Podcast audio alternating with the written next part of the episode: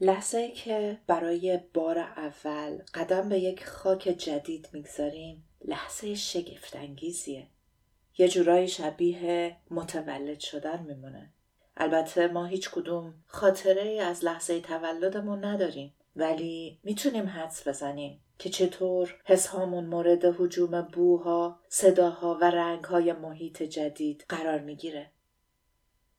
هر شهری هم برای خودش یه بوی خاصی داره. هوای سیدنی توی اون اصرگاهی که وارد این شهر شدم بوی اکسیژن می‌داد و علف و رطوبت. بویی که با بوی شهر پردود من خیلی فرق داشت. صدای پرنده ها حتی صدای خیابون شهر با شهر فرق داره مغز من در حال تجزیه و تحلیل داده های جدید بود و پر از سوال شانس آورده بودم که سوزی و آقا مرتزا رو داشتم. اون زوج مهربون همه راه برام حرف زدند و تند تند راه و چاه نشونم می‌دادن. اول از همه سوسن خبر داد که دیشب که ما تو هواپیما بالانس می‌زدیم طوفان بی سابقه در استرالیا تمام شنهای سرخ صحراهای شمالی رو برداشته آورده و صبح که بیدار شدن شهر سرخ پوش شده بود. این توضیح می‌داد که چیزهای گنگی که از سفر به یاد داشتم توهم نبوده و واقعا در حال سقوط بودیم. برای سوزی توضیح دادم که چطور مثل مرغ طوفان از دل بادهای آن سفر طوفلانی عبور کردم.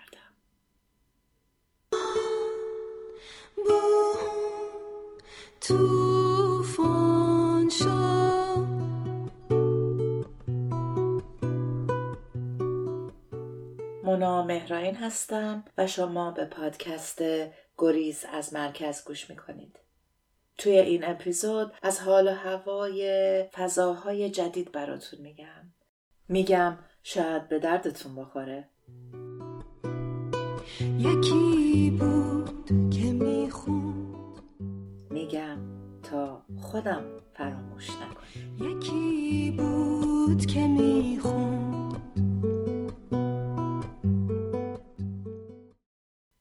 اولین چیزی که در بد و ورود توجهم را به شدت جلب کرد این بود که ماشین ها توی استرالیا در سمت مقابل جاده رانندگی می‌کردن. همین مسئله کوچیک باعث شد که توی فاصله کوتاهی که از فرودگاه بیرون اومدم تا وقتی که خودمون رو به پارکینگ رسوندیم و سوار ماشین آقا مرتزا شدیم سه بار نزدیک بود برم زیر ماشین توی ماشین هم خیلی گیج کننده بود چون جای صندلی مسافر و کمک راننده عوض شده بود. آقا مرتزا شوهر سوزی به نظر می رسید که به این مدل جدید کاملا عادت کرده. همینطور که رانندگی می کرد کمی در مورد مناطق مختلف سیدنی، آب و هوا، قیمت بنزین و وسایل نقلیه عمومی برام گفت. حرفاش از توی گوشم رد می شد. ولی توی مغزم ثبت نمی‌شد. هم جتلک بودم هم بیخواب. همین که حجم اطلاعات وارده از حد گیجی من فراتر می‌رفت. پشت ماشین به خیابون و مناظری که از پیش چشمم رد می‌شد نگاه می‌کردم. خیابونا چقدر تمیز بود. خونه ها ویلایی بودند. و به جای دیوارهای بلند و سیمانی با داربستهایی از گل یاس و بوته های سبز از هم جدا شده بود. با خودم فکر کردم که اینجا باید شهر امنی باشه که درش از دوست هیچ خبری نیست. سوزی و آقا مرتزا حدسم رو تایید کردن. همین موقع چند تا خانم زیبا با موهای رها کرده در باد مثل مرواریدی که از صدف بیرون افتاده باشه میدویدند و راه می‌رفتند و می‌گفتند و میخندیدند. خبریم از گشت ارشاد نبود که اونها رو به راه راست هدایت کنه. عجیب بود که با همه این بیناموسی ها هیچ کس به هیچ کس ظاهرا کاری نداشت و کسی مزاحم کسی نمی‌شد. و جامعه با اینکه از طرح افاف تبعیت نمی کرد خیلی هم امن به نظر می رسید. توی تمام مسیر که رفتیم توی خیابون و سر چهارراه ها نشونی از پلیس و نیروی انتظامی دیده نمی‌شد. با این همه مردم قوانین رانندگی رو مراعات می‌کردند کسی ویراژ نمی‌داد لایی نمی‌کشید از همه عجیبتر این بود که راننده ها قبل از پیچیدن به چپ و راست راهنما می زدن و به نظر می رسید که چراغ راهنما تو استرالیا فقط جنبه تزئینی نداره. خلاصه اینکه تا وقتی ما به مقصد رسیدیم در نهایت ناباوری نه کسی سرش رو از پنجره بیرون آورد و فحش خارمادر داد نه از ماشینای کناری صدای بوقهای کشدار شنیدیم در واقع همه چی انقدر با نظم و ترتیب و رویایی پیش رفت که من ناچار شدم چند بار محکم روی زانوام بکوبم که اگه خوابم بیدار شم. بعد دوباره نفس عمیقی کشیدم و به آسمون آبی غروب که حالا به لاجوردی تیره می‌زد نگاهی کردم و با خودم گفتم عجب شهری عجب هوایی. چه صفایی؟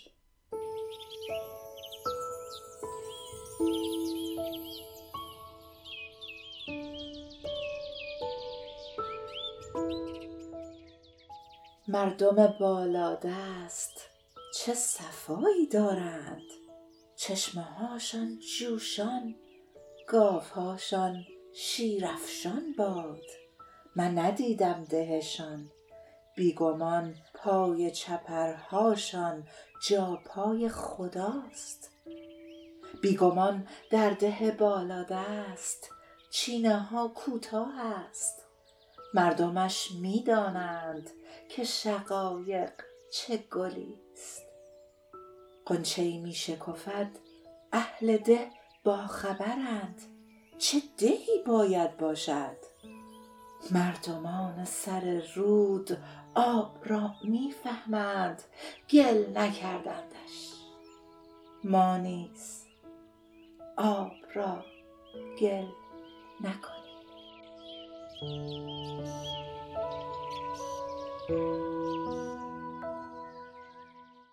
راستشو بخواین با دیدن نظم و ترتیب و زیبایی این شهر دو تا حس مختلف داشتم. بعدها فهمیدم که یکی از توانایی هایی که هر انسانی باید داشته باشه توان پردازش حسهای متفاوت و گاهی متضاده.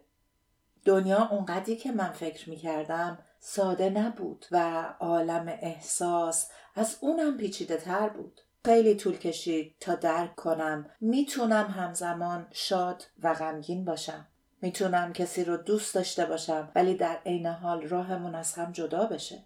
می‌تونم تحسین کنم و در عین حال حسادت بورزم. ولی اون روزا خیلی بچه تر از این حرفا بودم. روز اول من تو سیدنی پر بود از حسهای متضاد حس شادی و افتخار از اینکه این شهر زیبا بعد از این محل زندگی منم هست. و حس تأسف از اینکه چرا ما مردمانی با این پیشینه تاریخی نتونستیم چنین شهری برای خودمون بسازیم. یادم افتاد که توی شهر من وقتی توی پارک ها گل میکاشتند مردم گل ها رو میچیدن. دیوار خونه ها بلند بود و هر در چندین قفل داشت. ماشین خودم که به چند تا دزگیر مجهز بود بارها و بارها شیشش شکسته شده بود و دزد محترم حتی خود دزدگیر رو هم با خودش برده بود. یادم افتاد که مردمم چقدر بی اعصاب بودن چقدر آسون به هم فوش می‌دادن. مناظر زیبا از جلوی چشمم میگذشت و من پر بودم از حس قدردانی و افسوس که همزمان ته دلم می‌پرسید چطور شد که ما آب رو گل کردیم؟ مگه سهراب نگفته بود که آب را گل نکنیم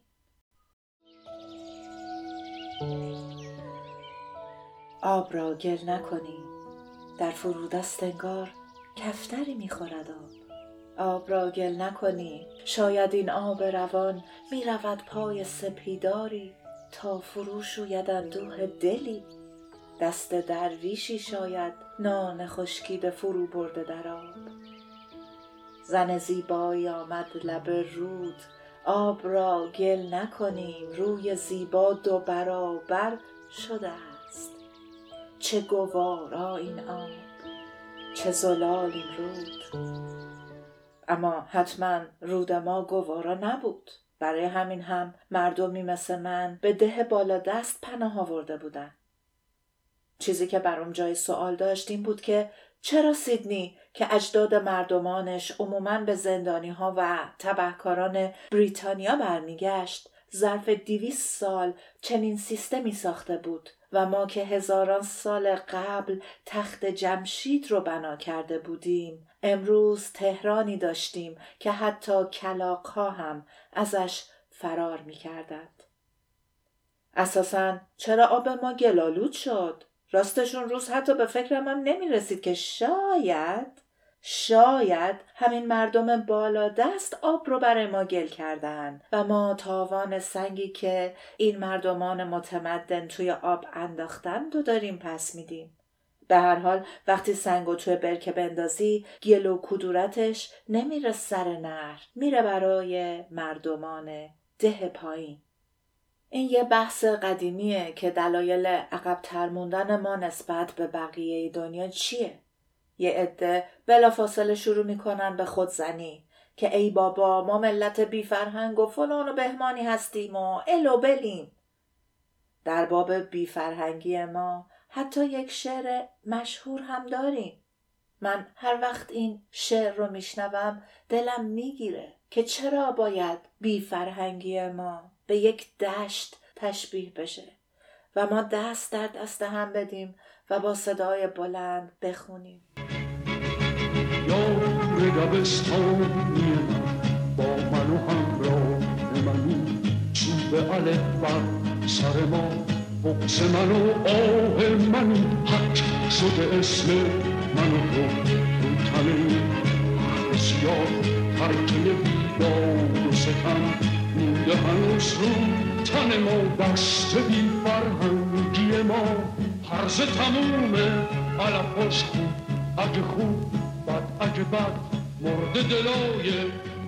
کتاب های زیادی هم در باب ضعف های ما ایرانی ها نوشته شده. یکی از مشهورترینش کتاب ما ایرانیان اثری است به قلم مقصود فراستخواه. این کتاب با مطالعات آماری دنبال پاسخ به این سواله که آیا به خلقیات و رفتار ما ایرانی ها ضعف وارده؟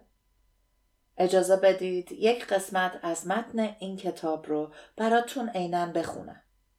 سوال کردیم اگر در خلقیات ایرانیان ضعفهایی وجود دارد وضع ما در مقایسه با سایر ملل چطور است؟ هفتاد و سه درصد معتقد بودند ضعفهای موجود در خلقیات ایرانی از خلقیات ملل غربی بیشتر است. 68 درصد اعتقاد داشتند ایرانیان از سایر ملل آسیایی مثل چین، ژاپن و کره جنوبی هم ضعفهای بیشتری دارند. 60 درصد کم و بیش معتقد بودند ضعفهای موجود در خلقیات و روحیات ایرانی در مجموع از خلقیات ملل مسلمان نسبتا موفق مثل ترکیه و مالزی بیشتر. خب اگه بخوام براتون خلاصه کنم می‌تونم بگم که آمار نشون میده که بیشتر از 50 درصد جمعیت ما یعنی جمعیت خود ایرانی ها فکر می‌کنن که ایرانی ها از تمام دنیا از نظر خلق و خوب در موقعیت بدتری قرار دارن. در مرحله بعد نویسنده این کتاب سراغ این سوال اساسی رفته که خب چرا؟ حالا چرا خلقیات ما از بقیه دنیا انقدر ضعیفتر یا عقب مانده تر است؟ پاسخگویان در درجه اول عوامل معرفتی رو در خلقیات ایرانی مؤثر دونستند یعنی مشکل رو در ساختارهای شناختی و ذهن مردم ایرانی جستجو کردند در درجه دوم کاهش سرمایه های اجتماعی را مؤثر دونستند و معتقد بودند اعتماد پیوند مشارکت و همدلی کم شده و این امر خلقیات ایرانی رو دچار مشکل کرده در درجه سوم معتقد بودند این وضع در ساخت و دولت در ایران ریشه داره که غالبا اقتدارگرا و استبدادی بوده و باعث شده مردم رویات خاصی داشته باشند. در درجه چهارم بر مناسبات دین و دولت انگشت گذاشتن. به نظر این گروه از پاسخگویان که گویا به طور عمده به شرایط سه دهه اخیر نظر داشتن خلط این دو مبحث یعنی دین و سیاست مشکلات و آشفتگی های رفتاری به وجود آورده. از این گروه که بگذریم گروه دومی هستند که ایران رو مهد تمدن و انسانیت و اصالت می‌دونن و معتقدند هنر نزد ایرانیان است و بس. بعد که ازشون می‌پرسید پس چرا حال روز ما اینجوری شد؟ با دست به نقطه دوری اشاره می‌کنن و تقصیر را میندازن گردن غرب و روسیه و چین و ماچین. نماینده مشهور این گروه شخص دایجان ناپلون بود که می‌گفت لابد انگلیسا دزدیدنش خان داداش انگلیسا با توپ و تانک و تیاره وارد تهرون شدن. اون وقت برای اینکه به شما لطمه بزنن بیان سراخ راه رو میدازن آخه این چه حرفیه؟ داداش رموز سیاست انگلیس و تو به من یاد نده. بازم انگلیسا بازم شروع کردی خان داداش بله بازم انگلیسا بازم انگلیسا خدا به خاک سیاه بچونه این انگلیسا رو. خب یه دسته سومی هم هستن که اساسا با پیشفرز این سوال مخالفن و معتقدن که ایران اصلا از هیچ جای دنیا هیچی کم نداره که هیچی یکی از پیشرفته ترین کشورهای دنیاست. و نه فقط کشوری آزاده بلکه مهد علم و دانشه تا حدی که دانش آموزانش توی زیرزمین توی دیگ اورانیوم غنی شده درست می‌کنن. این دسته همونایی هستن که در برنامه هندوونه ببخشید خندوانه مردم رو میخندونن و حتی برای تهیه سیسمونی از کشور خارج میشن و زن و بچهشون اکثرا با پاسپورت اونور آب در حال تردد هستن. درسته که سهراب گفت آب را گل نکنیم ولی همون سهراب یه شعر زیبای دیگه داره که میگه چشم ها را باید شست جور دیگر باید دید. گروه سوم خودشون دو دسته میشن. یه عده اونایی که پول گرفتن اینجوری فکر کنن. یه عده هم پول نگرفتن و اینجوری فکر می‌کنن. تکلیف دسته اول که معلومه. اما اون فرد محروم و فقیری که چشمهاش رو شست ببخشید مغزش رو شستشو دادن واقعا توی جایگاه عجیبی قرار داره. راستش از بین این سه گروهی که براتون شمردم من همین آخری ها رو خیلی میپسندم. دوست دارم بدونم ساقیشون کی بوده و چی می‌زنن. یعنی چجوری بگم حالشون رو می‌خرن؟ رو به قبلم و روی پلم و کاش تو این وزن نبینم حداقل اکسم و جنس جوره جم جم و یکم کم جنبم و فردا همین جمع می‌زنیم جایی تو جهنم و راستی شما چی فکر می‌کنین؟ بالاخره ما آب رو گل کردیم یا نه؟ صفحه اینستاگرام گریز از مرکز جای خوبیه برای در میون گذاشتن کامنت ها و نظراتتون می‌تونید اونجا به ما ملحق بشید و هر هفته توی بحث های مرتبط با هفته شرکت کنید گریز از مرکز رو به انگلیسی پشت سر هم بنویسید ولی گریز رو G O R E Z بنویسید. لینکش رو براتون می‌ذارم توی کپشن و اونور منتظر دیدارتون هستم. این کیس جدید منه فالوم نمی‌کنه ولی فنه. تقریبا هیچی تنه وای دل دندله. آقا این دفعه این الکل از اون دفعه تندره دوتا فکر دیگه من سگ مستم و اون بچه گربمه. میاو